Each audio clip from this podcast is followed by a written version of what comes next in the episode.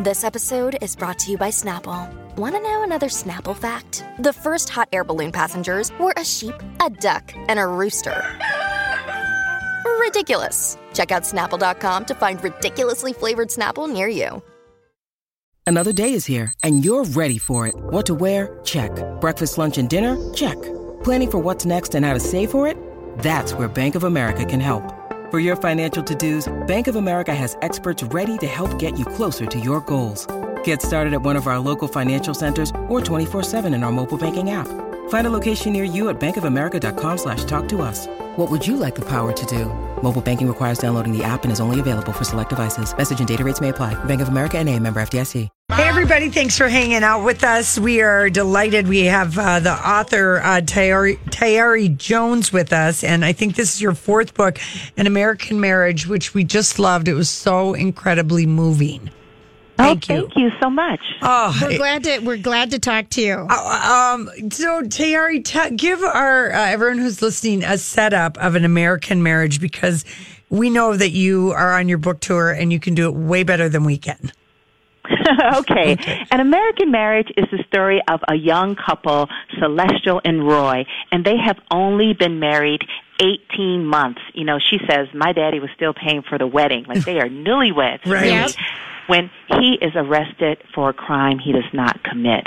And it's the story of their marriage and the ways that it does and doesn't hold up. And I don't think, do you think it's a spoiler to say that it's a love triangle? I feel like I should no, tell everyone. No, I don't but, think so, because we, we meet uh, her friendship with Andre, who she's known since she was a, a, a kid. Child. And I would think even in a couple that had been married, you'd have to be married a long time for someone not to be threatened by a childhood friend of the opposite sex, I think. Yes, I mean, they've known each other, these two, since they were two little babies bathing together in the sink. Yeah, I mean, but, no, uh, any guy or any gal, you would be if it if it was your partner and it was somebody, you know, and you just think, oh, I wonder if they ever, whatever. Yep. All right, so so there's three people involved, Roy, Celeste, Celestial, and Andre, and what happens?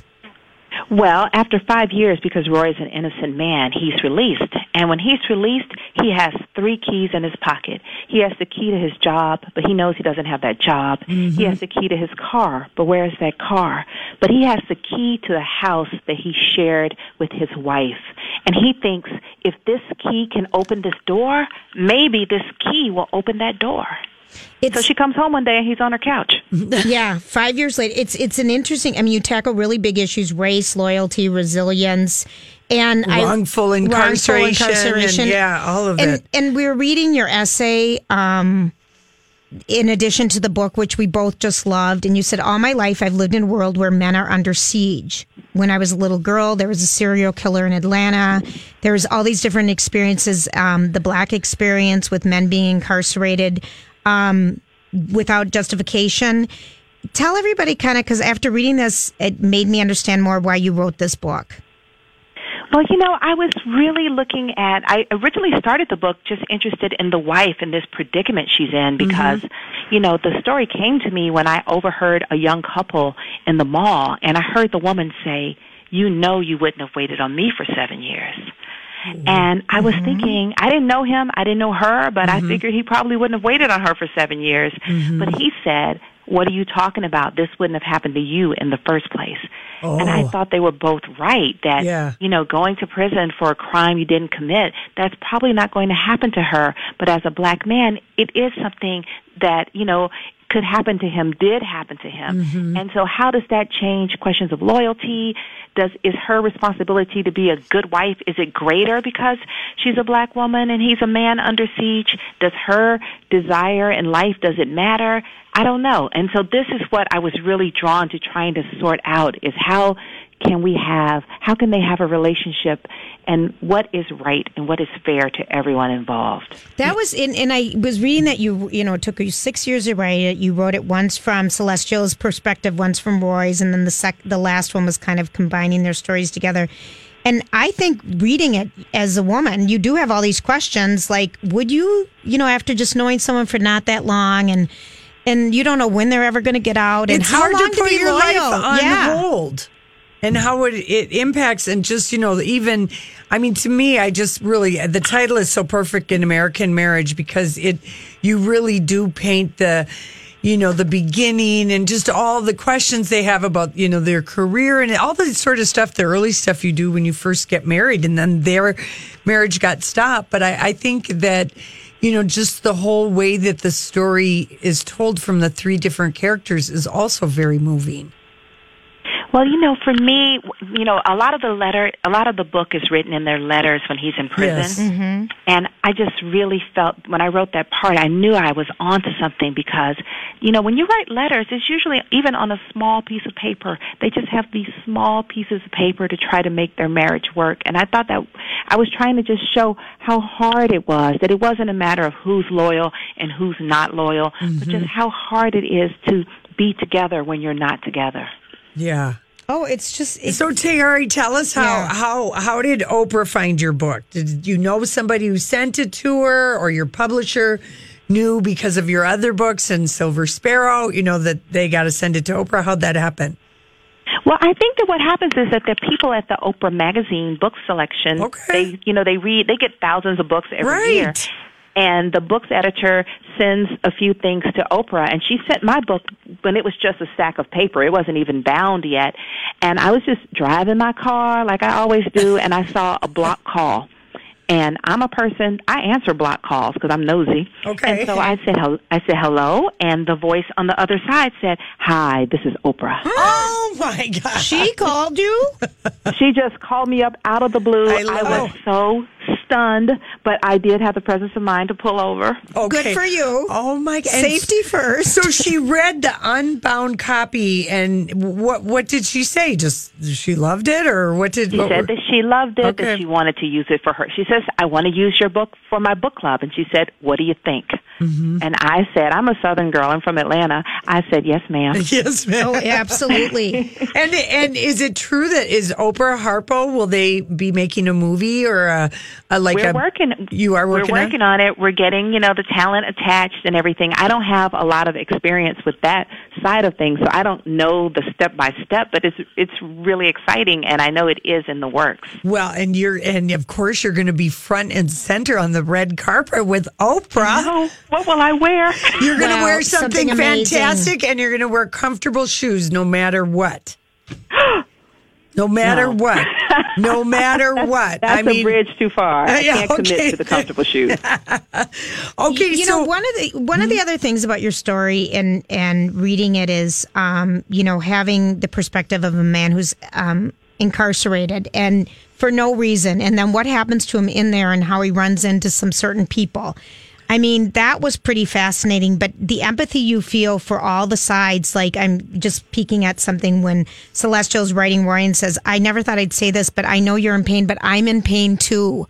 I'm living this life out here where my star is rising, and I, I'm too embarrassed to even bring up you, that I'm married." Yeah. And I mean, that just kind of hit you hard about what she was trying to do on her own with her own life, and then the judgment from her parents and everybody else out there. It, it, they, I felt so much empathy for the characters, for all of them.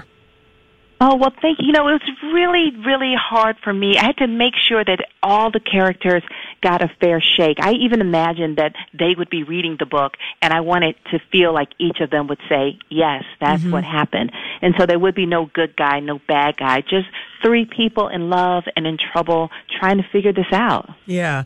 And I also think another really a part of the story that Uh, struck me it is the love that Big Roy has for his son Roy, and Big Roy is like the bonus dad yep. uh, to Roy, and I really loved him, and I'd be very curious who's going to play Big Roy in the movie. More than I anything. Know. I just love Big Roy, too. I feel like whoever plays that part is going to be, you know, the kind of actor to be a scene stealer. Because yes. Right. Absolutely. Because, you know, he so loves lovable. he loves Roy, even though he's not, you know, the biological dad, and just gets him. And it's just, you don't often see that perspective portrayed. I agree, and it, and I thought it was also important because, you know, we make families for ourselves in different ways, mm-hmm. and you know, Roy may not have been raised by his biological father, but he was raised with love, and mm-hmm. I think that's so important that we that many people can fill roles in our life, that it's not just biology. That's right. Yeah, oh, yeah, that was so, so, so good. Tayari, you're just, we're, we want you to come to Minnesota and do a book reading. Is that on your schedule? It's not on my schedule yet. All right, because you so know you're in we, Houston right now. Yeah, you know we read Houston, yes. we read more than anybody else in the United States. Oh, I know. I love Minneapolis. You do? Okay. Okay, so we have so to ask you this. So you're going to come in yeah. studio, and we're going to check out your shoes, and we'll be sure to wear good shoes that day. So when you, you know, um, we always ask every author that's on, what's your last favorite book that you've read? What is it? The last book that I read that I loved is um, called Bluebird, Bluebird by Attica Locke. I, it's a mystery set in Texas. I read that book on vacation a month ago and absolutely loved that book. It was Me so too. I mean, good. It was so good. It was so good, and it's about this Texas Ranger, and and it's a mystery suspense, and yeah, I was... And I, family drama. And family, it's got everything you need. Yeah, your book, well, I would think that people would read An American Marriage and Bluebird, Bluebird, uh, and The Great Alone, and The Woman in the Window. All you guys belong together. Oh, my goodness. I was just with um, Kristen Hanna oh. and A J Finn this weekend. Oh, stop it. They've both been on our show in the last three weeks. Oh, yeah, I have a picture of all three of us together oh, because we were numbers one, two, and three on the time. Yes, oh, yes. You have to send that to us. We, um, Tayari, we saw that two weeks ago, and Donnie's like, okay, we just had A J Finn on. Kristen's on. Uh, she was on last week, and then Tayari, and I'm just like, oh, my gosh, we are, it, I dubbed February as the new July for great books. It was our trifecta. Oh, well, thank you. Yeah, no, it. it just, your, your book is really, really, we just can't uh, recommend it enough. The Star Tribune, um, whoever reviewed it, I think it was Laurie Hertzel, she really loved it. And all the buzz is, is uh, definitely worth mm-hmm. it, because it just was, you couldn't put it down. Oh, well, thank you. Thank you so much. And I'm going to I'm gonna email you that photo. You oh, are, we, would, we would love it. I because, love it. Um, okay, so I have another question for and, you. And the book is so, An American Marriage, yes. okay? Okay, so Oprah calls you on a blocked line. Did she yes. give you her direct line after that? No. However, she does call and check on me occasionally, make sure I'm drinking enough water, you know. Yeah. While right. you're traveling all over and everything? Yes. Oh, you yes. got it. And I just that. got off the um, the cruise. She has a cruise of four times a year. There's a Oprah cruise, and I went on. I just got off one. How was that? And this I, is so amazing. We did book club on the ship, and oh. this is just fantastic. So just think, I get to go out to the pool, and I see everybody laying around, and they're the all reading there? the same book. And they're all reading right. An American That's Marriage. Awesome. That's amazing. Well, congratulations, Tayari Jones. It is a pleasure to have you on with us today. Thank you so much. Thank you. Take care. All right, take care. We've got a couple copies to give, give away, six five one, six four one, one oh seven one. Again, An American Mar- Marriage novel. Just fantastic.